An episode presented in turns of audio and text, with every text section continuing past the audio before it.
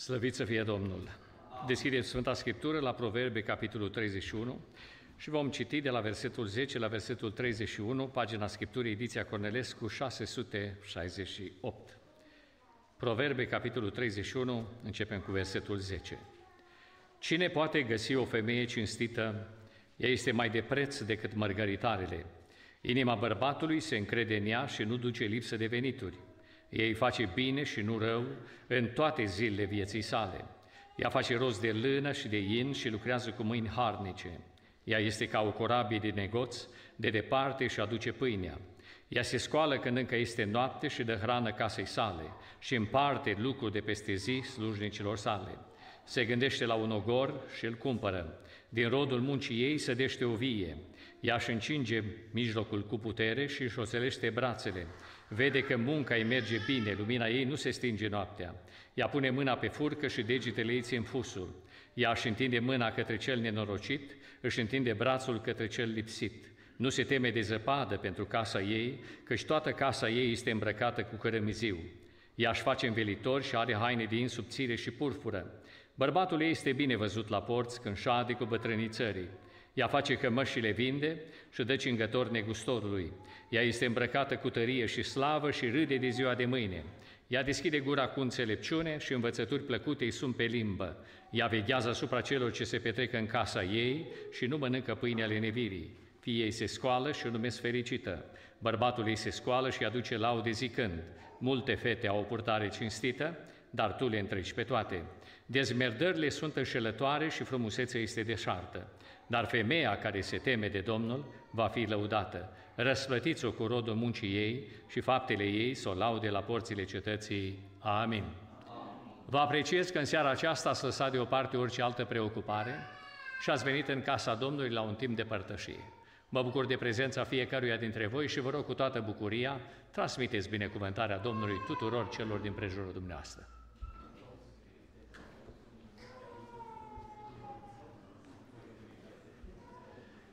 După ce terminați tot stocul de binecuvântare, vă puteți reașeza.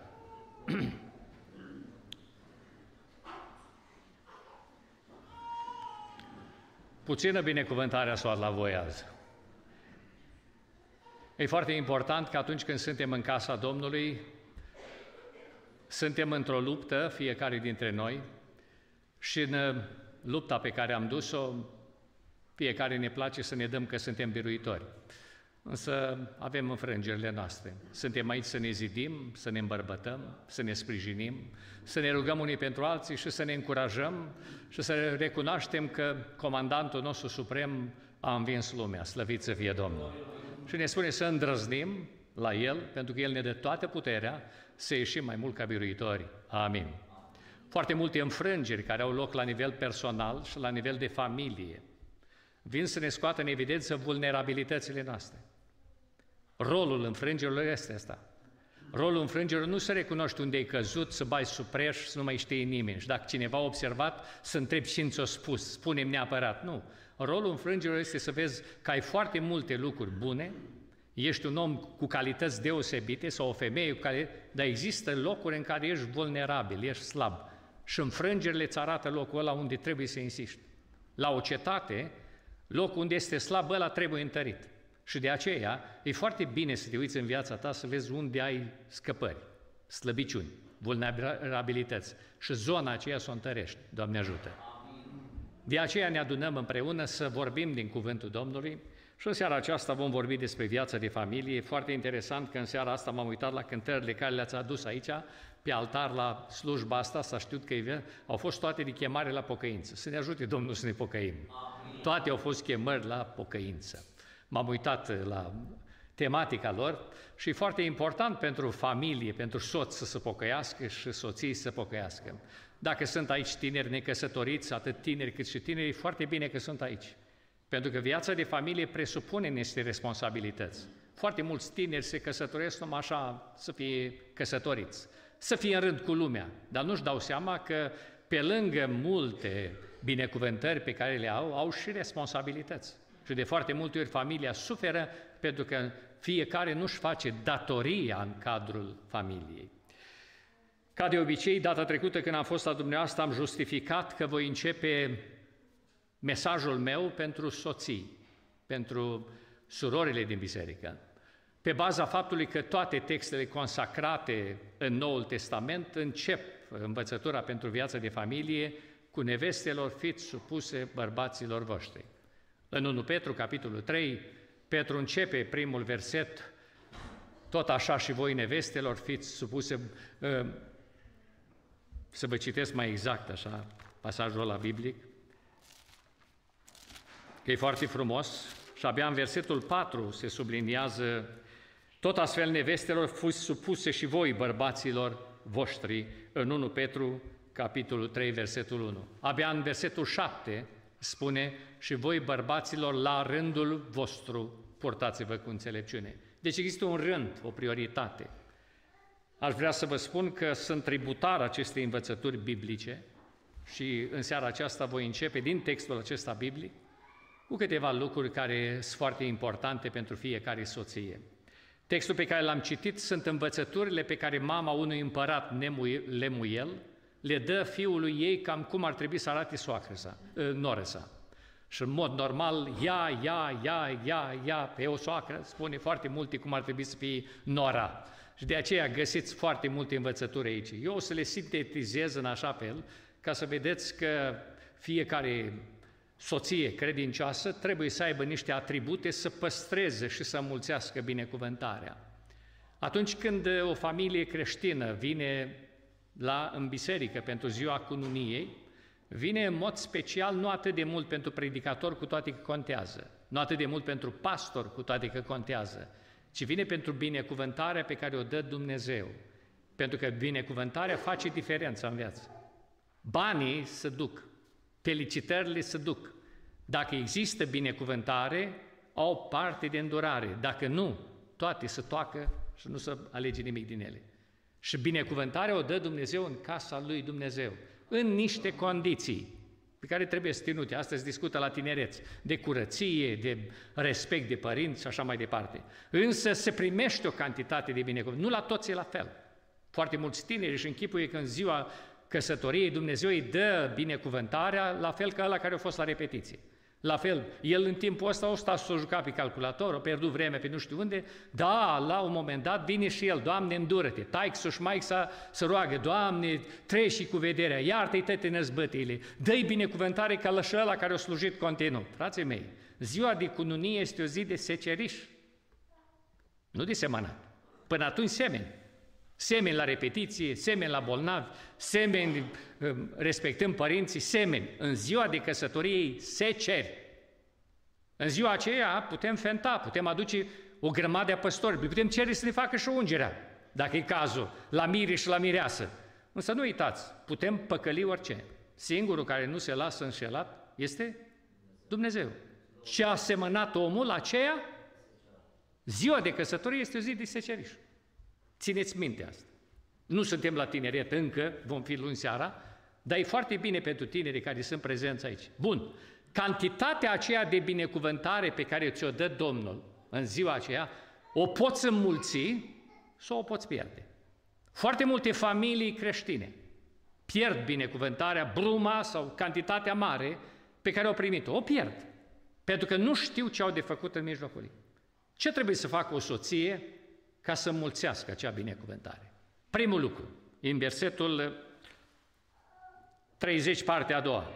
Dar femeia care se teme de Domnul va fi lăudată. Primul aspect care trebuie să însoțească orice soție în familie este să se teamă de Domnul. Stimate surori, e foarte important ca relația aceasta de reverență, de teamă, de frică să fie pentru Domnul. De ce vă spun lucrul acesta?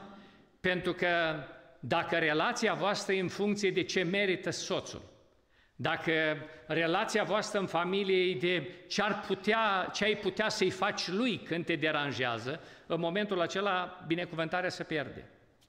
Bărbații au anumite stări de lucruri la care și ei au vulnerabilitățile lor. Nu vreau să mă scuz și eu fac parte dintre bărbați, v-am explicat probabil și data trecută, vă mai explic o dată, stimate surori, noi suntem material brut, noi suntem lut, Dumnezeu ne-a făcut din lut. Pe domniile voastre, Dumnezeu nu v-a făcut din lut. Spune Scriptura că Dumnezeu a făcut-o pe Eva din coasta lui Adam. Și Adam n-a spus, iată lut din lutul meu. Nu, iată os din oasele mele și carne din carnea mea. De aceea suntem diferiți la sorteuri, de aceea suntem, sunteți diferite la anumite finețuri, nu mai vorbim de uh, acea caracteristică a, a femeilor care este intuiția, care este ceva special, ceva deosebit, la care noi bărbații nu o să înțelegem niciodată cum funcționează toată treaba asta, dar sunteți diferite. Ca atare, bărbații în felul lor sunt mai butucănoși, așa ca să vă mai spun, mai angrosiști. Dumneavoastră sunteți mai finuțe. Ori când intri în familie, foarte multe soții cred că ele se căsătoresc cu un fel de barbată. Folosesc genul feminin la bărbat, bărbată. Adică ea povestește el și el spune, da, serios, hai de mine, ce frumos e. Nu, el vorbește în timpul când te curtează, când îi vorbește ca să prindă peștele. Dar după ce o prins peștele, cum spunea cineva, ce sens mai are să arunci momeal la un pește prins? Nu mai are niciun sens vorbe. Bărbații nu mai vorbesc. Bărbații nu mai sunt captivați de vorbă. Eu proiectele lor intră într-o stare de muțienie din aia când scoți cuvintele foarte greu. Doar dacă e un subiect care să-i placă și lui, mai poate vorbi. În rest nu are semnal la vorbă. Ori, stimatele doamne și soții, de foarte multe ori acest comportament vă irită. Acest mod de a trata lucrurile vă irite. Câteodată bărbatul, domnule, nu-ți spune ce are și ai vrea să știi. Am spus de foarte multe ori, dacă s-ar inventa un aparat de știt gândurile, toate nevestele ar, ar cumpăra aparatul ăsta. Toate. La pune să vadă ce gândește bărbatul în fiecare clip. Că de foarte multe ori el îi spune, așa aș vrea să știu ce gândești tu acum. De ce? Pentru că îți dorite să știi. Noi nu suntem curioși ce gândesc ele. Nu nici nu ne interesează chiar lucrul acesta. Ei, ele doresc foarte mult să știe lucrul acesta și de foarte multe ori, din cauza acestei stări, că de multe ori n-are cu cine vorbi, vrea să vorbească, n-are cu cine, de multe ori vrea să facă un proiect, el o lasă la jumătate pentru că are altceva, are alte proiecte pe care le găsește el mai importante, soția se irită în cadrul familiei, nu găsește ceea ce ar trebui. Indic de foarte multe ori tinerilor care urmează să căsătorească o carte scrisă de doi doctori și care poartă titlul Bărbații sunt de pe Marte, femeile sunt de pe Venus. Adică suntem de planete diferite, efectiv diferite, în ceea ce gândim, în ceea ce vrem și așa mai departe. Când te gândești că uh, la un moment dat celălalt e de planeta ta, uh, gândești că gândești ca tine. Nu, gândim diferit, avem uh, priorități diferite. Ori din punctul ăsta de vedere, fiecare soție este iritată de soț, este supărată pe el, nu îl înțelege și soțul nici nu se complică dacă ea îi spune că nu îl înțelege. Starea asta de lucruri. Câteodată multe soții sunt ispitite să-i treacă la hrană rece, la conserve. Sunt ispitite să facă o grămadă de lucruri. Sunt ispitite să se răzbune pe el într-un anumit mod. Ori Biblia vine și spune prima calitate a unei soții credincioase este nu să se uite la ce merită bărbatul, ci să se teamă de Domnul. Și atunci întreabă, Doamne, e cam ciudat astăzi, e cam așa, Doamne, ce ar trebui să fac? Și Dumnezeu îți vine și îți spune, tu ai legământ cu El. E singurul bărbat de care te poți apropia, e singurul bărbat care te poate mângâia, E singurul bărbat pe care îi poți trimite mesaje să-l încurajezi, e singurul. Continuă să sameni ceea ce trebuie, că la vremea potrivită vei culege comunicare și respect. Femeia care se teme de Domnul se raportează totdeauna la Domnul, nu la soț, nu la atitudinea lui, nu la dorința lui de a crește și care câteodată nu realizează lucrul acesta. Foarte multe surori au visuri, doresc ca bărbatul lor să fie cel mai rugativ, cel mai studios în Biblie, cel mai bun la predică, cel mai bun cântăresc, cel mai în toate, dacă s-ar putea. Și de multe ori lucrează la domeniul acesta. Foarte multe situații neplăcute le-am văzut, dar ce tu nu poți? Câte familii n-am văzut intrate în anumite datorii, dar numai cum natul poate cumpăra cap de tir, numai el poate să aibă firmă de transport. Numai el, dar tu nu poți, dar uite, mergem la bancă, luăm 100 de mii. Da, s-a dus Iacu, el s-a dus la bancă, a întrebat aia, ce vrei, domnule? Nu prea știu, nevasta știe. Ce vrei? 100 de mii de euro. Aveți cu ce girat? Da, o girat. O luat banii, s-a dus, o cumpărat capuri de tir, caută șoferi de acum. Caută șoferi, o căutat șoferi, o lăsat tirul nu știu unde, cu tare nu știu unde, o trecut timpul, suta de mii nu mai este, tirul nu știu unde și acum plătesc banii înapoi la bancă cu tot cu dobândă. Că cineva a spus, dar și numai ăla poate să fie. Ori Stimate surori, foarte multe lucruri din aspectul acesta trebuie să te uiți prima dată ce vrea Domnul și în proiectele de viitor. Să întrebi soțul, cel mai bine să-l întrebăm pe Domnul, cel mai bine să stăm înaintea Domnului, pentru că femeia care se teme de Domnul se va raporta prima dată la Domnul și nu la soț, prima dată la Domnul. Dumnezeu îi va transmite cu cine are legământ. Foarte multe soții care nu se tem de Domnul își pierd și respectul față de soț și totodată ajung la un moment dat, pentru că nu se tem de Domnul, în alte complicații, dar nu vorbim despre subiectul acesta acum. Un alt lucru pe care vreau să-l spun foarte clar, pentru că la consiliere, peste tot unde mă duc, aud situația asta, și anume, Femeia care se teme de Domnul își dă seama că intră în familie și are o anumită datorie, pe care eu o subliniez foarte clar. Foarte clar. Nu o să vorbesc, vorbesc foarte explicit în domeniul acesta, ținând cont de copiii care sunt aici, însă există o datorie intimă. Pentru că femeile sunt de pe Venus și bărbații sunt de pe Marte, câteodată nu ne înțeleg. Dar orice bărbat e creat de Dumnezeu, ca prin vedere, să aibă anumite simțăminte, anumite gânduri, să vadă ceva și din punctul ăsta de vedere există o anumită presiune care se creează înăuntrul său. Și familia este locul în care această presiune este rezolvată. Și spune Sfânta Scriptură, dați-mi voie să vă citesc 1 Corinteni, capitolul 7, cu versetul 2 și 3 în felul următor. Totuși, din pricina curviei, fiecare bărbat să-și aibă nevasta lui și fiecare femeie să-și aibă bărbatul ei. Atenție, frații mei! Trăim într-o lume în care curvia este la ea acasă, imoralitatea, adulterul este la el acasă. Pentru a rezolva problema curviei nu-i suficientă înfrânarea poftelor care e roada Duhului Sfânt. E foarte important ca să se țină minte lucrul acesta.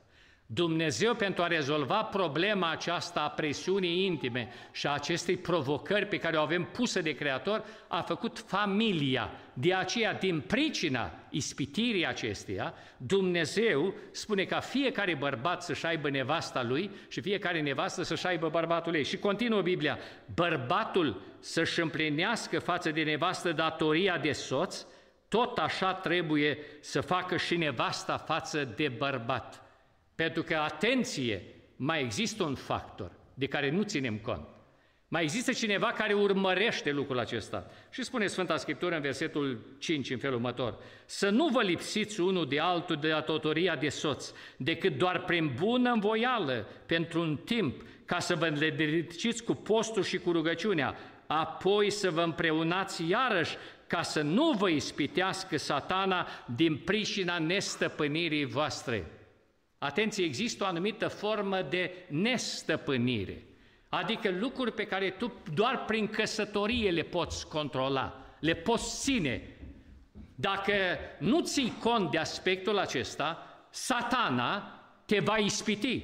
Atenție, nu vreun uh, om, vreun bărbat sau vreo femeie, satana se va băga prima dată acolo.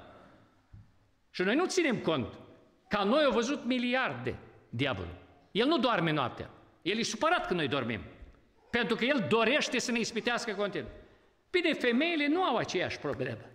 Ca atare nu văd nevoia lui. Eu nu știu de ce are el nevoie de treaba asta. Pentru că eu nu. Chiar câteodată când noi ridicăm anumite probleme, spune, băi, bărbață, să uite la un punct fix acolo. Ce trebuie să uite ei neapărat la cineva care intră mai chic în adunare, mai, mai mult dezbrăcată decât îmbrăcată? Să uite la un punct fix, dar chiar sfirești. Nu uitați, nu noi am fost creați așa, stimate Doamne ci Dumnezeu ne-a creat în modul acesta și problema aceasta se rezolvă în cadrul familiei prin datoria pe care trebuie să-și o facă unul față de celălalt. Țineți cont de nevoia aceasta. Pentru că foarte multe probleme pe care le avem că nu-i mâncarea bună, totdeauna e prea sărată sau puțină sare, piparată, hainele nu scălcate, nu-i aspirat pe în casă, nu-i făcut cu tare, uite în colțul ăla, acolo este un paianjer. Când stai și te uiți și ei lucrurile de aproape, nu paianjul nu e problema, nu mâncarea e problema. Ajunge la o singură problemă, doamne, nu-și face datoria. A, dar greu spune omul treaba asta. Greu familiștii recunosc lucrul ăsta. Până atunci dau vina pe paianjă, dau vina pe fier de călcat, dau vina o grămadă de vin. Însă când ajungi la esența problemei, este tocmai datoria aceasta care trebuie să-și o facă unul față de celălalt. De foarte multe ori, la slujbele obișnuite, n-ai timp să vorbești. La slujbele pentru familie mai atingem. Există și slujbe când sunt numai soții și soțiile și atunci se discută lucruri mult mai profunde privitor la ceea ce se petrece în dormitor, la frumusețea căsătoriei și alte lucruri. Nu-i cazul acum. Însă doresc să vorbesc foarte clar. O femeie care se teme de Domnul își va da seama că are o datorie și ea trebuie să-și facă datoria respectivă. Am întâlnit biserici unde bărbații lucrează din greu și doamnele la fiecare slujbă au o rochiță nouă, au o fustiță nouă, au totul, în fiecare duminică sunt și el le, spui, el le spune în felul următor, dacă vrei să fac, să fac datoria, trebuie să dai atâta. Și ghetul muncește pentru a plăti. Și vă spun sincer, asta am văzut în multe comunități. Că nu mai poate munci bărbatul, s-o terminat și cu restul. Ori, stimate Doamne și iubite surori, femeia care se teme de Domnul va face tot posibil ca bărbatul ei să nu fie în situația ca satana să-l ispitească, nu-i mai tare ca Samson, nici mai deosebit ca David, om după inima lui Dumnezeu, și totuși în domeniul acesta au căzut. Și atenție, David avea mai multe neveste, că nu te joci cu satana. Satana te termină. Ori vreau să vă spun sim, simplu, stimate Doamne, câtă vreme un predicator spunea că nevoia aceasta este și ca și a mâncării. E o nevoie legitimă. Păi dacă cineva, soția ta te cheamă să mănânci ceva și o mâncare care îți place, o mâncare bună și ai mâncat bine, bine, și domnule, a ta ne-a plăcut, am mâncat bine. Domnule, după aceea vine cineva, băi, am niște prăjituri, am niște, niște flei și am ne... Domnule, nu mai trebuie. Am mâncat. Sunt sătul. Și problema aceasta este la fel. Dacă soțul este împlinit în cadrul familiei, poate să se învârtă satana cu toți demonii săi să ispitează. N-are ce ispiti. Pentru că el, din punctul ăsta de vedere, soția a înțeles nevoia că se teme de Domnul și a rezolvat problema. Rămân la subiectul ăsta presupunând că ați înțeles mai mult decât am vrut eu să spun. Doamne ajută! Însă, prima atitudine corectă de a mulți binecuvântarea și armonia din familie. Că o să vedeți, după aceea mâncăm și sărat, și nesărat, cu oricum toate erorile de la bucătărie și le mănâncă până la urmă. Dar problema este că le mâncăm cu plăcere. De ce? Pentru că datoriile sunt plătite. Ori din punctul ăsta de vedere, e foarte important să avem grijă. Al doilea aspect pe care îl subliniez de aici din textul acesta biblic. Femeia credincioasă care mulțește binecuvântare este atentă în familia în care a așezat-o Dumnezeu. Spune Scriptura, versetul 27. Ea veghează asupra celor ce se petrec în casa ei și nu mănâncă pâinea lenevirii. Soția este chemată să fie atentă la detalii, pentru că îi și în natura ei să cunoască lucrurile acestea. Doi, de obicei, se spune că bărbații într-un stat, familia reprezintă un stat, sunt reprezintă Ministerul de Externe, cu ambasadori, cu consuli, cu tot ce trebuiește, relațiile între state, acolo se face diplomație mai mult. Femeia reprezintă Ministerul de Interne, care are grijă în interior de amenzi, de și așa mai departe, de laude, de apreciere, de măriri de salarii câteodată. Ea este cea care stabilește cuantumul amenzilor și totul funcționează bine când fiecare stă la locul lui. Când Ministerul de Externe are relații bune cu alte state, cu alte familii și discută ce ar trebui de făcut, de o zi de post, de așa mai departe, cum e în familia ta, cu celălalt cap de familie, și Ministerele de Interne se ocupă cu copiii, cu mâncarea, cu lucrurile astea. Când Ministerul de Interne preia Ministerul de Externe, așteaptă la război între state. Așteaptă-te la război între state. Cele mai mari războaie între state apare când Ministerul de Interne preia Ministerul de Externe. Și dintr-o dată el e acolo așa, băi, ce, ce cu tine? Doar tot trebuie să conduci familia. A, o ocupat abuziv, m-a dat jos de acolo, asta e situația acum. Și apoi apar probleme. V-aș ruga tare mult în domeniul acesta o femeie chemată să aibă grijă de casa ei. E chemată să vegheze la ceea ce se întâmplă acolo. E chemată să-și educe copiii. Este o afinitate pe care trebuie să o recunoaștem. Noi suntem proiectanții. Femeia poartă copilul 9 luni. Este o afinitate între ea și copil. Știe dinainte ce vrea. Pe când e copilul mic, noi ne uităm la el așa, de ea spune, el trebuie schimbat acum. Noi ne uităm, de unde știi? Că el nu vorbește. El nu vorbește deloc. Noi ne uităm la, la, la soție care vorbește la copil, las că te prind, și vezi că te prind așa, tu alegi, el gânguri acolo și noi ne uităm ciudat așa, vei, și la unul și la celălalt. Ei să înțeleg, de ce? Îți mai de mult. 9 luni au împreună. Noi suntem, v-am spus, proiectanță, doar atâta tot. Ei, din punctul ăsta de vedere, din punctul ăsta de vedere, relația ei cu copiii este deosebită. De aceea bărbatul completează la educația aceasta, aduce autoritate, dar ea îi învață. Sfânta Scriptură ne spune aici că femeia aceasta are copii la plural, fii. Fiii ei se scoală și cunosc conceptul de fericire, vorbesc și cunosc conceptul de fericire și spune Scriptura, fiii ei se scoală și o numesc fericită. Cine crezi că ei au învățat să vorbească așa frumos? Mama. De foarte multe ori nu avem timp să învățăm, dar casa Domnului este un loc și familia este un alt loc unde învățăm să vorbim frumos.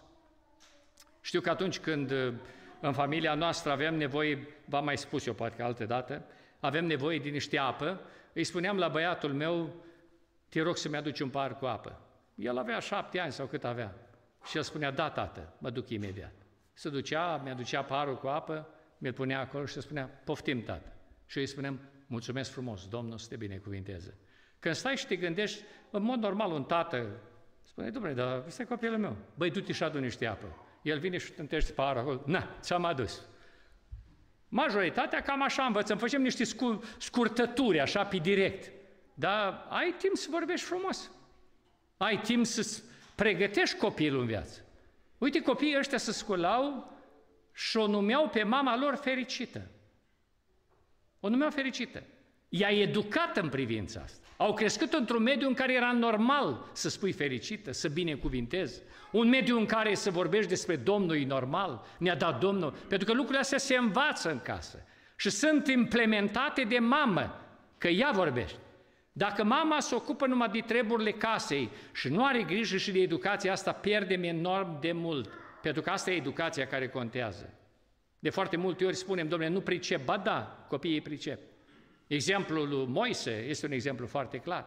Spune Sfânta Scriptură că uh, fica lui Faraon, el a dat mamei lui Moise, pe Moise, i-a dat, uh, pentru prima dată, vedem acolo că s-a dat alocație, i-a dat niște bani să crească, până la vremea când la înțărcării, după unii teologi, înțărcarea venea la trei ani de zile. Deci până la trei ani de zile l-a avut mama pe Moise să-i spună că nu este egiptean, că este evreu. Să-i spună că nu are o grămadă de Dumnezeu, ci are unul singur.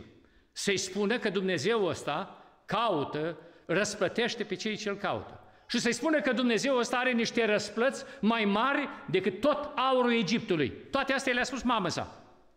După trei ani de zile le ia pe Moise și îl duce la școlile cele mai elevate ale Egiptului la vremea respectivă. L-au învățat cum să fac piramidele, noi nu știm. L-au învățat tehnica militară, l-au învățat totul, pentru că era din structura înaltă a societății. Era fiul fiicei lui Faraon. La vârsta de 40 de ani, ca un de lemnul pe apă, ies învățătura mamei de până la 3 ani de zile. Își aduce aminte că el nu este egiptean, ci este evreu. Își aduce aminte că are un Dumnezeu și ăla nu-i zeul Ra sau Apis, Tauro Apis, ci ăla e altul, și își aduce aminte că răsplătirile lui Dumnezeu sunt mai mari decât toate comorile și tronul Egiptului. Și din momentul ăla intră. De ce? Pentru că o mamă numită Iochebet a știut să așeze în inima copilului învățătura corespunzătoare. Stimate surori, Ministerul de Interne se ocupă cu lucrurile acestea. Se ocupă de ceea ce se petrece în casa ei. Are grijă ca casa ei să fie un loc în care oricând soțul, pe neanunțate câteodată, cu toate că noi, din punctul ăsta de vedere, suntem uh, educați, să dăm un telefon înainte că va veni un oaspete.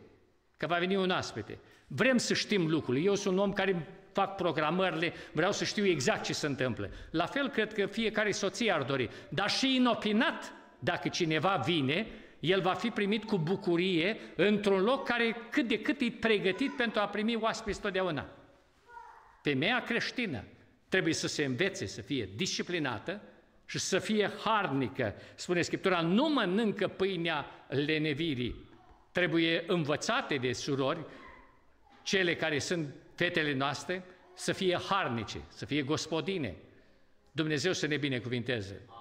Că învățătura aceasta este biblică și așezată la... Nu trebuie să vă spun ce se întâmplă în Occident, că dumneavoastră știți, Însă mentalitatea noastră și a gândirii noastre au format o familie credincioasă, asta nu înseamnă că vei mânca la restaurant non-stop. E adevărat că băiatul te scoate la restaurant până își vede sași în căruță. După aceea vrea să mai mănânci și el pe acasă. Și asta presupune că trebuie să știi să faci mâncare. Și cum spunea cineva, mâncare să faci din cartea de bucate, dar nu din coperți. Trebuie să faci de acolo, din interior și scrie, în așa fel încât să fii consumabil. Ori din punctul acesta de vedere, surorile trebuie să știe să facă mâncare, trebuie să se învețe la lucrul acesta, să fie harnice, să aibă grijă de casă, să fie drag soțului să vină din nou în locul acela, care este locul intimității, al bucuriei și al părtășiei. Pentru că o soție care mulțește binecuvântarea, nu-i numai o soție care se teme de Domnul, ci o soție care e atentă la ceea ce se întâmplă în casa ei. Îmi place și majoritatea soților recunosc că când venim ca din Ministerul de Externe, intrăm în zona ei, nu prea știm. Nu prea știm. Ne spune ea, care e în altă parte, spune, du-te în frigider, pe partea dreaptă, acolo există uh, cutia de lapte. Noi deschidem frigiderul, suntem deja rătășiți de cum am deschis ușa. Nu știm unde e. Strigăm, nu, nu văd. Vine ea de la etaj, am spus în partea dreaptă, pe partea aceasta, aici, aici. Uite, este ce A, ăsta e lapte, da. Îl luăm de acolo. Și câte alte lucruri din casă, noi ne rătăcim, la iertare, ea știe exact unde se trimite, te trimite prin GPS, așa, ajunge exact acolo. Pentru că ea veghează, e făcută să știe toate lucrurile acelea. Când uh, soția lasă zona asta și intră în zona cealaltă care aparține soțului, care sunt probleme de biserică, probleme de relații cu familiile, probleme de altceva, în momentul respectiv apar anumite nesincronizări și multe din războaiele care se poartă au în spate Duhul Izabelic, care dorește să conducă tot. De fapt, fiecare femeie este înăuntru ei cu dorința aceasta, măcar puțin. Când Biblia spune că dorințele tale se vor ținea după bărbatul tău, vine să recunoască că la început Eva a fost uh, făcută pentru Adam, dar la egalitate cu Adam. După căderea în păcat a fost supusă să asculte de bărbat. După momentul acela. De aceea dorințele ei se vor ținea după el. Ea caută toate motivele să iasă. Eu cu soția discutăm aspectul ăsta. Și eu îi spun, uite, din punctul meu de vedere, ceea ce mi-ai spus tu acum îmi erodează autoritatea. Tu anumit m-ai făcut ca să mă simt eu prost. Ea îmi spune, nici prin cap nu mi-a trecut așa ceva. Bine, dar eu comunic. Eu îți spun, mă simt uite. Cum? Dar nu vă, nu vă pot, eu nu pot da seama. Băi, suntem de pe Marte noi, voi sunteți pe Venus. Noi la chestia asta ne supărăm. Când tu spui lucrurile acestea, noi ne supărăm. Eu mă supăr. De ce? Pentru că dacă există comunicare, spunem zonele acele sensibile în care simțim că ni se uh, termină uh, autoritatea. Și un bărbat uh, este foarte sensibil. Un bărbat poate mânca mai sărăcăcios, un bărbat poate mânca mai ars, un bărbat poate mânca mai sărat, fără nicio problemă, bea mai multă apă să rezolvă problema. Dar un bărbat nu poate suporta să-i se erodeze autoritatea, să faci mișto din el, să-l iei cumva așa ca să arăți, să zâmbești sarcastic, el se prinde de lucrul ăsta. Și ăsta e unul dintre lucrurile care produc cele mai mari tensiuni în familie. El va căuta să se răzbune cumva, cândva, cu ceva, va căuta ceva. Pentru că se creează un conflict. Câtă vreme o soție își vede de problema ei și își face celelalte lucruri, în casă este pace și liniște și lucrurile merg corespunzător. Ultimul aspect la surori, pentru că frații și ei sunt nerăbdători, oare noi și avem de făcut, spune Scriptura, ea vorbește cu înțelepciune. Versetul 26 spune așa, ea deschide gura cu înțelepciune și învățături plăcute îi sunt pe limbă. Stimate surori, textul biblic nu spune că ea vorbește cu înțelepciune. Ea deschide gura cu înțelepciune, că de foarte multe ori trebuie să stai. Ea deschide gura. Că nu totdeauna e avantajos să vorbești. Eu știu că vi se dă. Eu știu că sunteți curioase. Dar e foarte important în anumite momente să taci. Pentru că soțul nu vrea deranjat. Are ceva, o problemă, l-a jignit cineva, l-a supărat. El intră așa în el însăși. În el însăși se gândește acolo, ă, nu mai vrea să împărtășească cu nimeni problema aia, să roagă în felul lui, are gândirea sa, dar în momentul respectiv apare soția și spune, dragă, dar te văd supărat, care problemă? Am o anumită problemă, eu mă gândesc la ea, încerc să o rezolv, hai, spune-mi și mie, hai, spune, spune, te rog frumos, îmi spui. Și așa mai. Nu pot să spun acum, nici nu am toate datele, mă gândesc, mă mai informez, mă mai rog și așa mai departe. Hai, spunem, dar cum adică eu nu-s vrednic de încredere? O să-ți spun, numai nu-ți pot spune acum. Nu-ți pot spune acum, te rog frumos. Tu nu mă mai iubești, nu-i așa? Și de aici începe șantajul. Mâncare nu-ți dau, să vezi și pățești, să vezi cu tare, să vezi așa. Și există psihologii, v-am spus și data trecută, psihologii recunosc că foarte mulți bărbați intră într-o stanie de muțenie, devin taciturni, nu mai comunică. Se numește intrarea la bărlog. Când el intră și nu-l mai poți scoate de acolo nici cu canja. Nu, na, nu, stă acolo înăuntru. Nu comunică deloc. Până nu se reglementează problema respectivă. Când s-o reglementa problema respectivă, el are chef de împărtășit. Bărbații nu totdeauna au semnal la împărtășit, nu totdeauna au chef de vorbă. De aia le indic surorilor, când soțul dumneavoastră vine și spune, dragă, vreau să-ți povestesc ceva, e indiferent și faci, lasă baltă.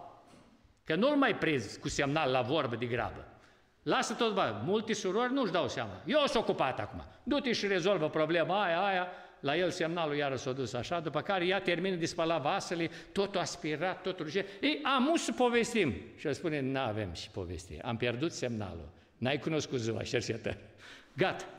De ce? Pentru că trebuie să pricep lucrul acesta. Dacă nu pricep că așa funcționează el, că el adică ar fi capabil să vorbească, îți scoli la două dimineața și spui, vrei să povestim? Ați găsit vreun bărbat de genul ăsta? Să scot la două dimineața, vreți să povestim? Ei, o femeie, dacă o scot la două dimineața, vreți să povestim? Ea poate povesti la două dimineața. Spune, chiar, chiar eram curios de ce trebuie. Dar bărbatul nu-i, nu-i făcut pentru așa ceva. El are doar niște momente când poate. De aceea, v-aș ruga tare mult, prindeți ideea aceasta. Când soțul dumneavoastră are poftă de vorbă, discutați cu el. Când în schimb n-are, îl vedeți taciturn, îl vedeți îngândurat, eu cu soția, soția mă întreabă câteodată, mai ales după ședințe de comitet, după anumite discuții, după blitistări, îți supărată în mine însumi câteodată țin la copii altora mai mult decât țin ei și li doresc un viitor și supărat pe anumite, vin acasă și soția mă întreabă, da, este vreo problemă? Da, am o problemă. Bun, atunci te las Dumnezeu să-ți dea lumină, când o să pot să discutăm, să, să-mi spui. Trece timpul și o vin, știi, atunci, da, uite, sunt disponibil, uite, lăs tot, închide calculatorul, închide tot, povestește ce se poate povesti. Și povestesc, uite, așa, așa, așa, lucrul ăsta, după care ea spune, bun, mulțumesc tare mult. Dar nu tot atunci. Pentru că nu am disponibilitate respectivă. Dar i-am spus că eu sunt de pe Marte și n-am disponibilitate. Ea e de pe Venus și are totdeauna disponibilitate. Discutând lucrurile astea între noi, ne înțelegem foarte bine la capitolul. Ea nu-i supărată că eu nu-i comunic. Și totodată, când pot comunica, e bucuroasă de lucrul acesta. Și eu îmi dau seama că trebuie să comunic lucrurile acelea. Pentru că înțelegem aspectul acesta. Deci, trebuie să știți când trebuie să tăceți din gură. Faceți un convenție cu soțul dumneavoastră, spune, uite, eu nu mai vreau să încep vorbă degeaba. Tu nu mă spui data asta, lasă-mă așa și eu îți respect tăcerea. După care, dă-mi un semnal când putem vorbi, că abia aștept să vorbim. Și atunci deschizi gura, pui întrebările care le vrei, soțul răspunde, comunicați împreună, chiar dacă mergi până la două dimineața, stați de vorbă, că nu știi când îl mai prins să mai vorbească iară. Tot cu debitul respectiv. Ori, din punctul acesta de vedere, aveți grijă când deschideți gura. E foarte important că atunci când deschideți gura să aveți cuvinte plăcute, apreciere, sunteți singurile care aveți dreptul să vă apreciați soții. Să spuneți cât de frumoși, cât de mult îi așteptați și vă indic lucrul ăsta în cadrul familiar, faceți Trimiteți-i mesaj, chiar dacă e pe șantier, că abia așteptați să vină acasă. Aveți lucrurile voastre, felul vostru de a vorbi puișor și așa mai departe. Aveți codurile voastre, folosiți-le, ca el să poată veni acasă aproape în fugă. Dacă se anulează autobuzele, el oricum vine acasă pe jos. Chiar dacă patronul pune să stea la hotel de 5 stele, el vine acasă 100 de kilometri. De ce? Pentru că nevastă i-a trimis niște mesaje că e unicul, că e singurul și așa mai departe. Și el va veni acasă. De ce? Că ea știe cum să facă ca în casa ei să fie o zonă în care el se simte bine apreciat și iubit. Înțelepte sunt soțiile care fac lucrul acesta. Familia lor devine un exemplu pentru copiii lor.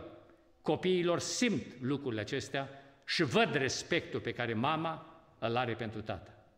Stimate surori, vă repet încă o dată, primul lucru pe care trebuie să-l facă o soție credincioasă este să se teamă de Domnul. Temându-se de Domnul, își va respecta soțul și își va face datoria în cadrul familiei, în așa fel încât satana să n-aibă nici un câștig de la soțul ei.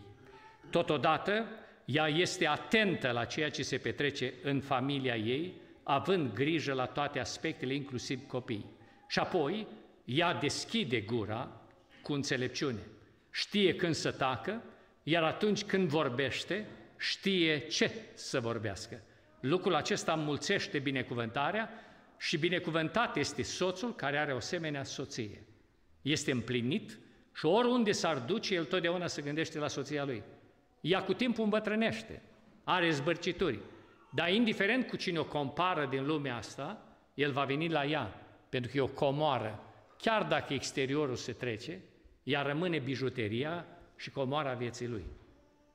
Dacă reușiți să faceți asta, ați reușit tot ce trebuiește în viață. Stimați soți, tot textul acesta biblic vine să vă vorbească și dumneavoastră câteva lucruri pe măsura dumneavoastră.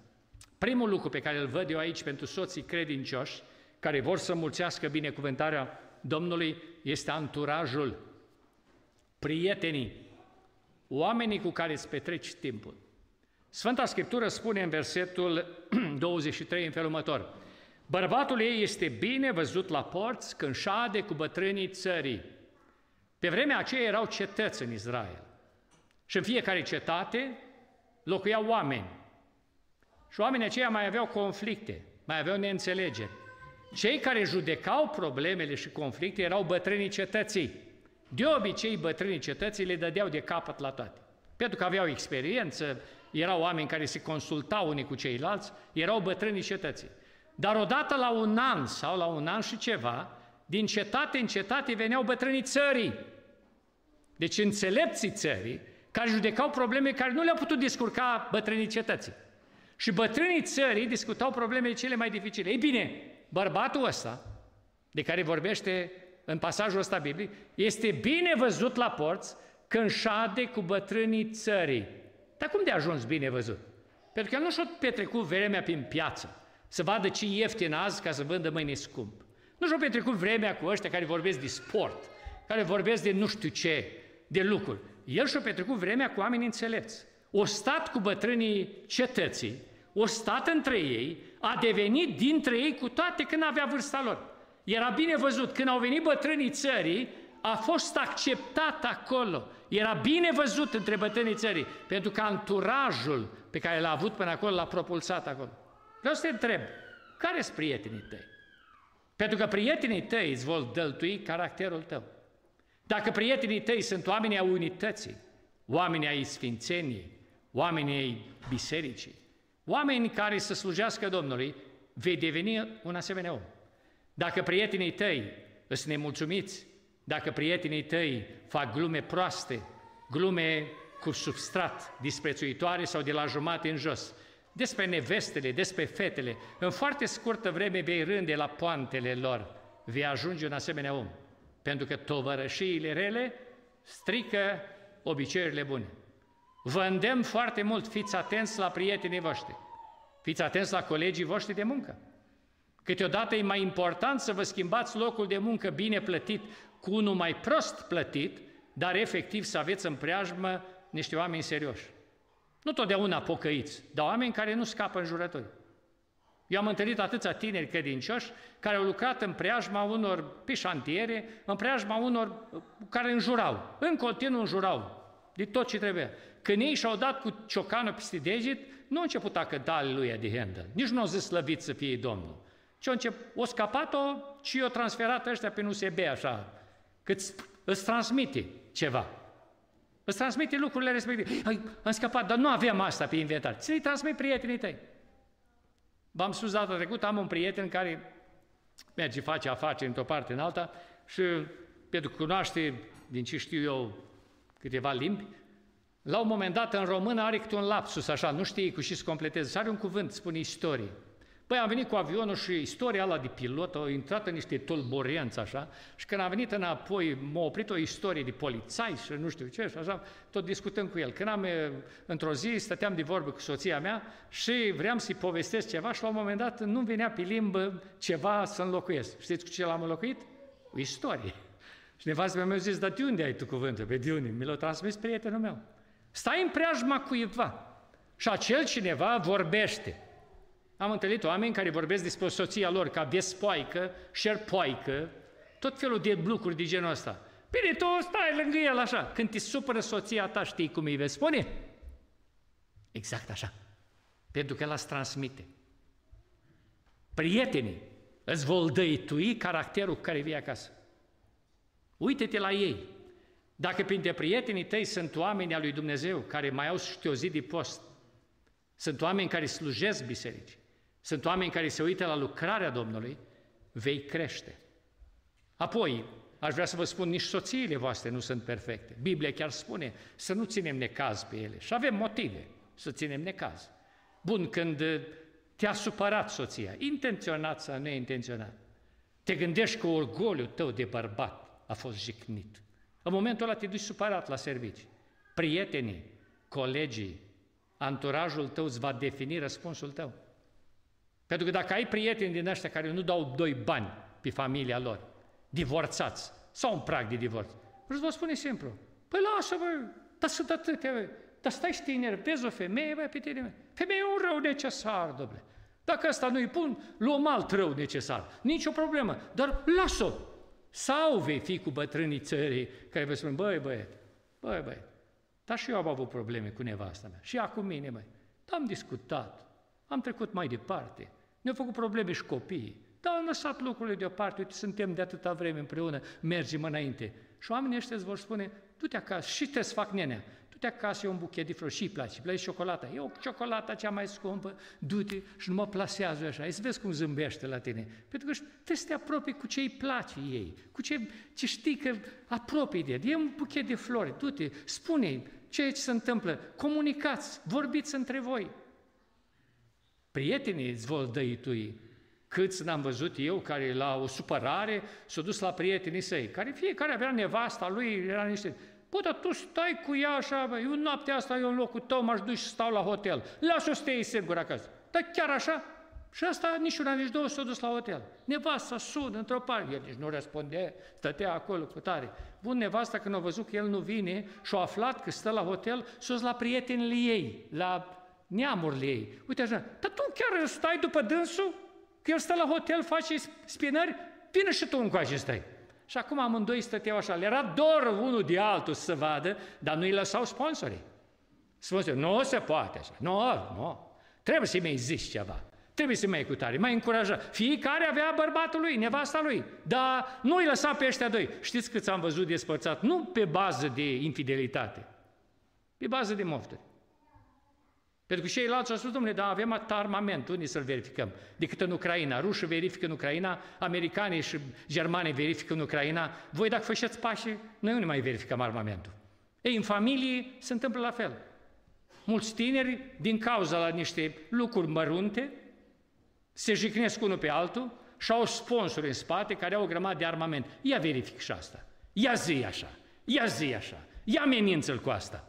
Și la un moment dat, trec ani de zile separat, li dor unul de celălalt și mulți dintre ei s-au dus. Știți ce interesant? Că atunci când uh, discută psihologii în domeniul ăsta, după ce să ajung să se despartă cu tot cu sponsori, ajung să se despartă, el când se căsătorește, foarte interesant, la a doua căsătorie, găsește pe cineva care seamănă leit cu prima. De ce? Pentru că înăuntru lui îi dor. Pentru că el e făcut tu, dar cu cineva.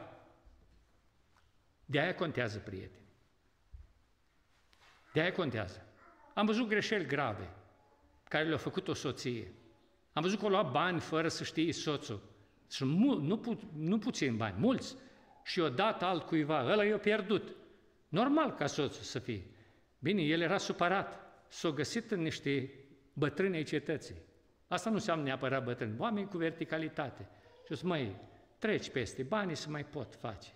Soția, e legământul pe care l-ai făcut, veghează în domeniu, e un punct slab al ei, vune, treci peste, mergi mai departe, de dragul vostru, de dragul copiilor, mergi mai departe. Dumnezeu, dar nu vine, așa ceva nu se poate. Cine aude? Băi, ce aude, n-aude, nu contează. Toți care aud, asta e ca familia ta. Ia și te du frumos și rezolvă problema. Și-a călcat soțul pe inima lui, s-a dus, a rezolvat problema, o câștigat și banii ceia înapoi și alții înapoi, are o soție minunată, își vede de treabă. Dar ce era dacă avea alți prieteni?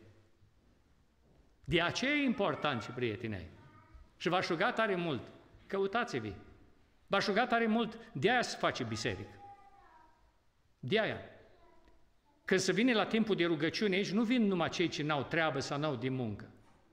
Să vină cei ce interesează bunul mers al bisericii. Așa ca să mergi într-o adunare, să stai și tu într-un colț, când, când lipsești, nimeni nu observă, când ai venit, nimeni nu observă. Chiar nu știu la ce te duci acolo. Dacă intri într-o comunitate unde frații te văd, unde slujești, unde ești implicat, unde...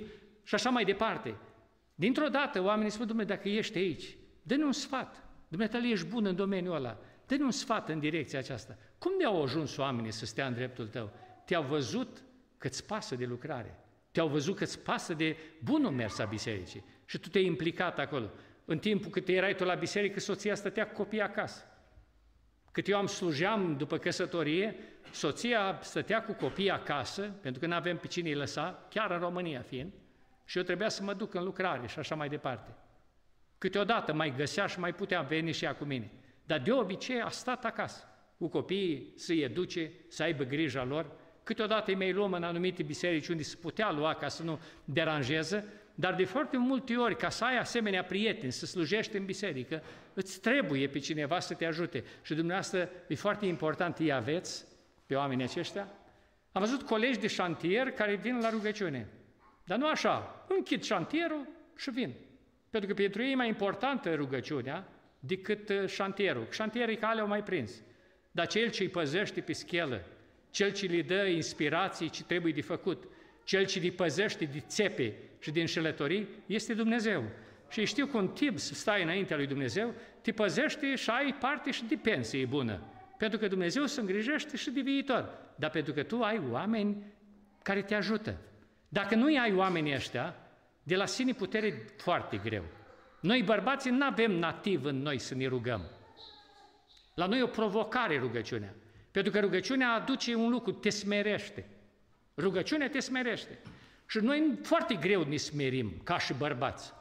Ori când mai există cineva, băi, vii la rugăciune? Băi, cum să spun eu, hai băi, că vin știu eu cu mașina, mergem la rugăciune, băi, trebuie să te mai smerim și noi, suntem mândri, suntem orgolioși, înăuntru tău știi, da, asta e. Când vine el la rugăciune, după ce ai fost la rugăciune, nu-ți pare rău că ai fost, dar te-a luat cineva. Este cineva care te, te ajută și dacă mai este și soția care spune, du-te, du-te, că ăștia sunt oamenii lui Dumnezeu, deja ai câștigat familia aceea în echilibru.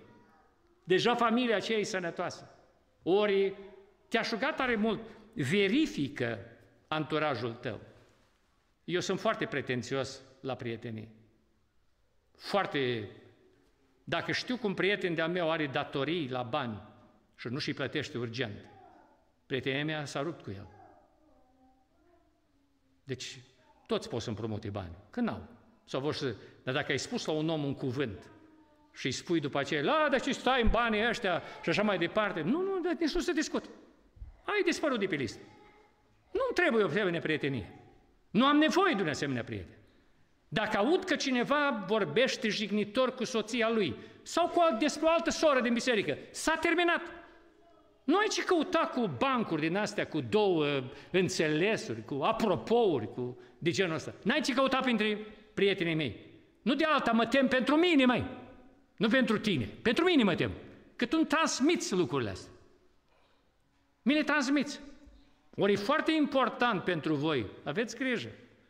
Știu că mai de mult i-am transmis unui om de afaceri că era prieten cu cineva care era divorțat și care vorbea foarte urât despre soția lui, despre care divorțase. Și ăsta era un pocăit, cu o familie mare și a spus, ai grijă, tu ești prieten cu, cu tare. Toată ziua stați de vorbă, toată ziua vă întâlniți. Ăla vorbește despre soția lui în modul ăsta și spune cuvintele astea. Ți le va transmite într-o zi vei avea probleme. Nu e adevărat, Virgil, că eu sunt pe picioarele mele, nu vorbi tu de așa. L-am auzit vorbind despre soția lui care avea 12 copii cu el, la fel cum vorbea divorțatul de nevastă. Știți că la urma a divorțat și el din nevastă sa? Și problema lui, știți care a fost? Prieteniile. Anturajul i l-a transmis.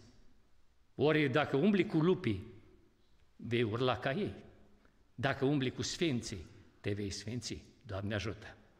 Vă provoc, stimații mei bărbați, rezolvați problema asta, că de aici pornește restul.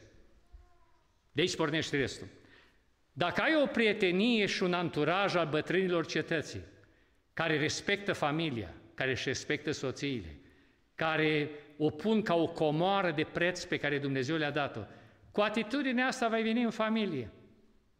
Cu lucrul ăsta vei veni. Vei, veni o, vei deveni o persoană nu idealistă, realistă. Îți vei da seama că soția ta poate greși cum greșești și tu. Că suntem oameni.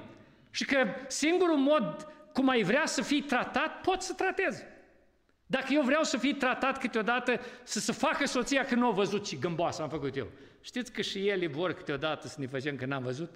Cu toate că am văzut și zâmbim în colțul uh, guri așa, că am văzut, dar tăcem din gură.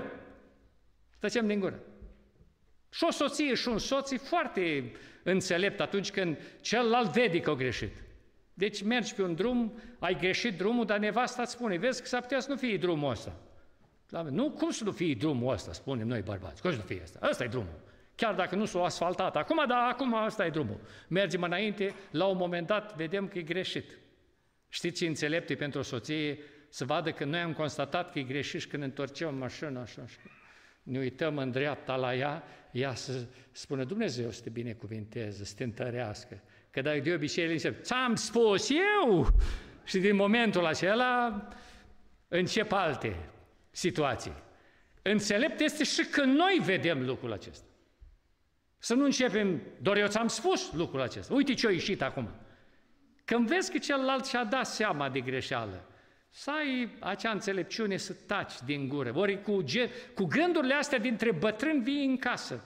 Spune Sfânta Scriptură că bărbatul ăsta îi aduce laude și complimente soției sale.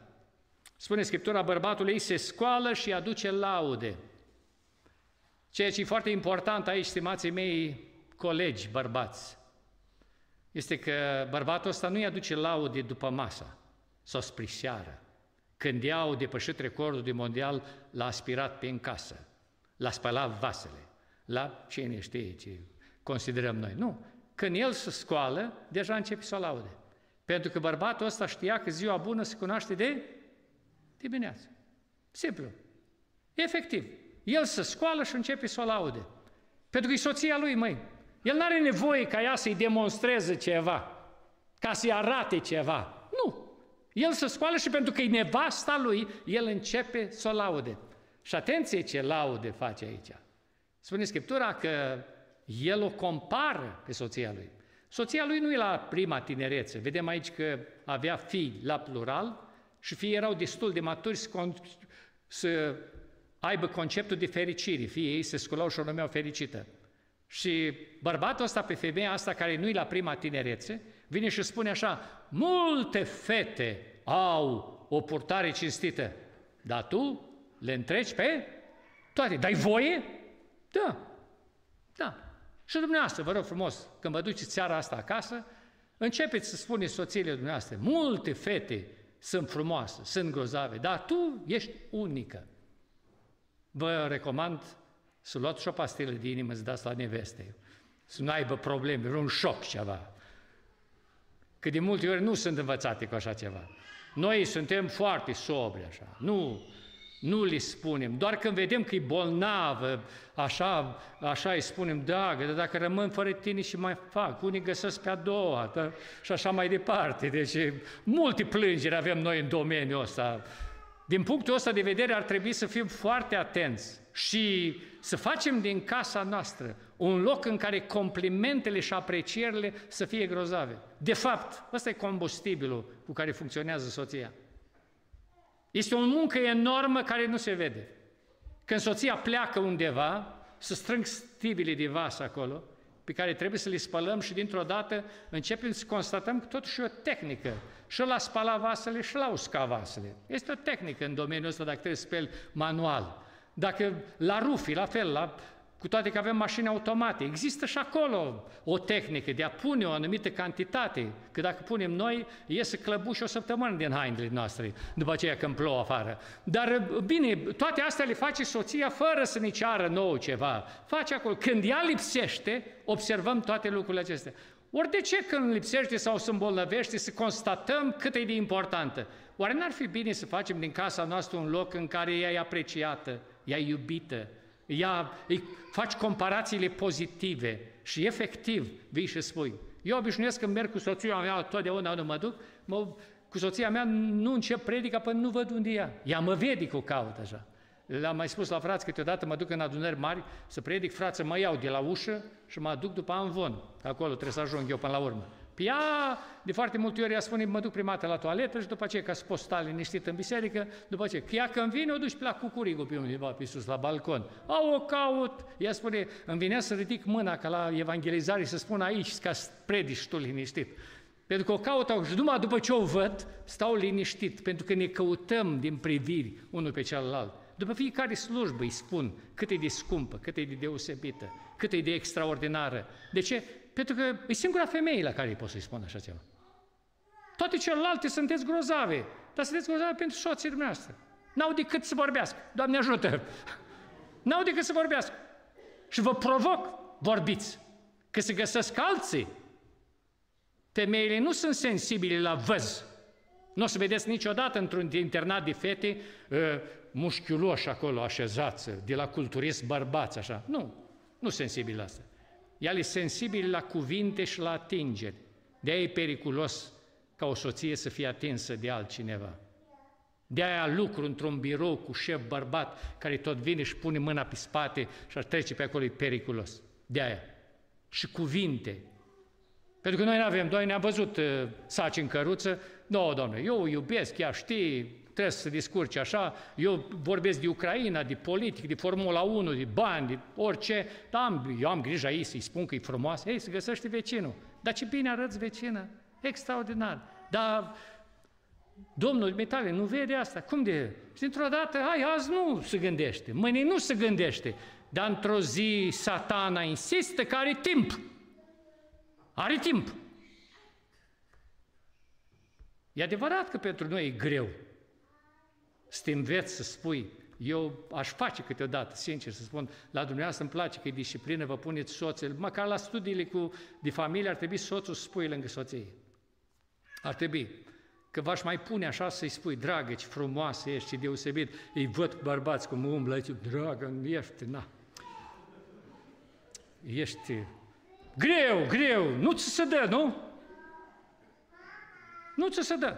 Ori din punctul ăsta de vedere trebuie să te înveți. Pentru că ăsta e un lucru în care îi dai combustibil soției sa. O soție împlinită. o soție care e apreciată, o soție care e iubită, o soție în care știe că soțul se păstrează pentru ea. Efectiv, de, dacă e cazul, răstoarnă casa cu jos în sus, face dregii, absolut se ocupă, merge până la capăt, e în stare să moară pentru el. De ce? Pentru că bărbatul ăla arată dragostea lui și prin cuvinte. E foarte important să mai și vorbim în domeniul ăsta.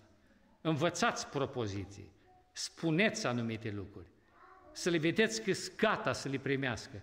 Întrebați-le cum ai vrea să vorbesc, ce ai vrea, că există anumite diminutive, anumite lucruri, anumite... vorbiți lucrurile acestea. Pentru că Biblia ne învață să avem grijă la aspectul acesta. Focalizează dragostea. Data trecută v-am spus, vă repet, pentru că văd că de multe ori observați și am văzut că și la dumneavoastră se întâmplă lucrul ăsta. Când suntem căsătoriți și avem copiii mici, avem diferite proiecte. Ori avem de plătit apartamentul sau casa, mașina, ă, creditele, ne ocupăm de copii, avem lucrurile, dar în timpul ăsta ne creăm viitorul. Pe la 45 de ani, 50 de ani, ajungem la un moment dat când lucrurile astea sunt cam rezolvate. Când copiii sunt destul de mărișori și când efectiv ești cam plictisit după 30 de ani de doamna ta și doamna ta de tine. Foarte multe doamne în domeniul ăsta chiar vin și spun, da, ca și Sara altă dată, da, ce bărbatul meu mai are pofte la vârsta asta. Uite că după ce a murit Sara, Avram a mai luat o pichetură și a mai avut copii. Dar după Sara, el nu mai avea absolut nimic. Dar de unde ai ajuns tu, Sara, la concluzia asta? Așa, așa m-am gândit eu, că adică bărbatul meu este așa, nu, nu ai ce face multe cu el. Și totuși Avram a demonstrat potență și mai târziu. De foarte multe ori soțiile cred că dacă el a ajuns la 50 de ani, 60 de ani, nu mai are el nevoie de afinități, de iubi, de cutare, de așa. Nu, deja și în domeniul ăsta apare criza maturității. Psihologii o numesc criza maturității. Când bărbatul vrea să-și demonstreze că încă este viril, încă este bărbat, încă poate dezvolta relații. Și uite că se îndrăgostește de secretară. Și uite că se îndrăgostește de colega de muncă. Și explicația este simplă. Foarte mulți oameni, o să vedeți, se poartă în lumea asta, ă, senatori, parlamentari, formatori de opinie, la un moment dat se îndrăgostesc de colega totdeauna mai tânără ca ei, mult mai tânără. Se îndrăgostesc de ea, în afară de domnul Macron, e singurul care s-a îndrăgostit de cineva mai în vârstă. Dar restul mai, mai, mai, mai tineri ca ei. Și din punctul ăsta de vedere, la un moment dat vine reporterul și întreabă, domnul senator, domnul, dar aveți o viață, aveți firmă, ați crescut copii, aveți tot greul ați dus cu doamna dumitale. Acum, după 30 de ani de căsătorie, o lăsați, o luați pe secretara? Și ăsta spune așa, domnule, dar m-am îndrăgostit, n-am avut ce face. Și reporterul spune, într-adevăr, dacă v-ați îndrăgostit, chiar n-ai ce face. E venit acceleratul, te-o prins pe linie și asta e treaba. Te-o, te terminat, nu mai ai cum. Știți că sistemul ăsta merge și a intrat și în pocăință? M-am îndrăgostit. Dar cum de s-a îndrăgostit ăsta de altă femeie? Pentru că n-a focalizat dragostea.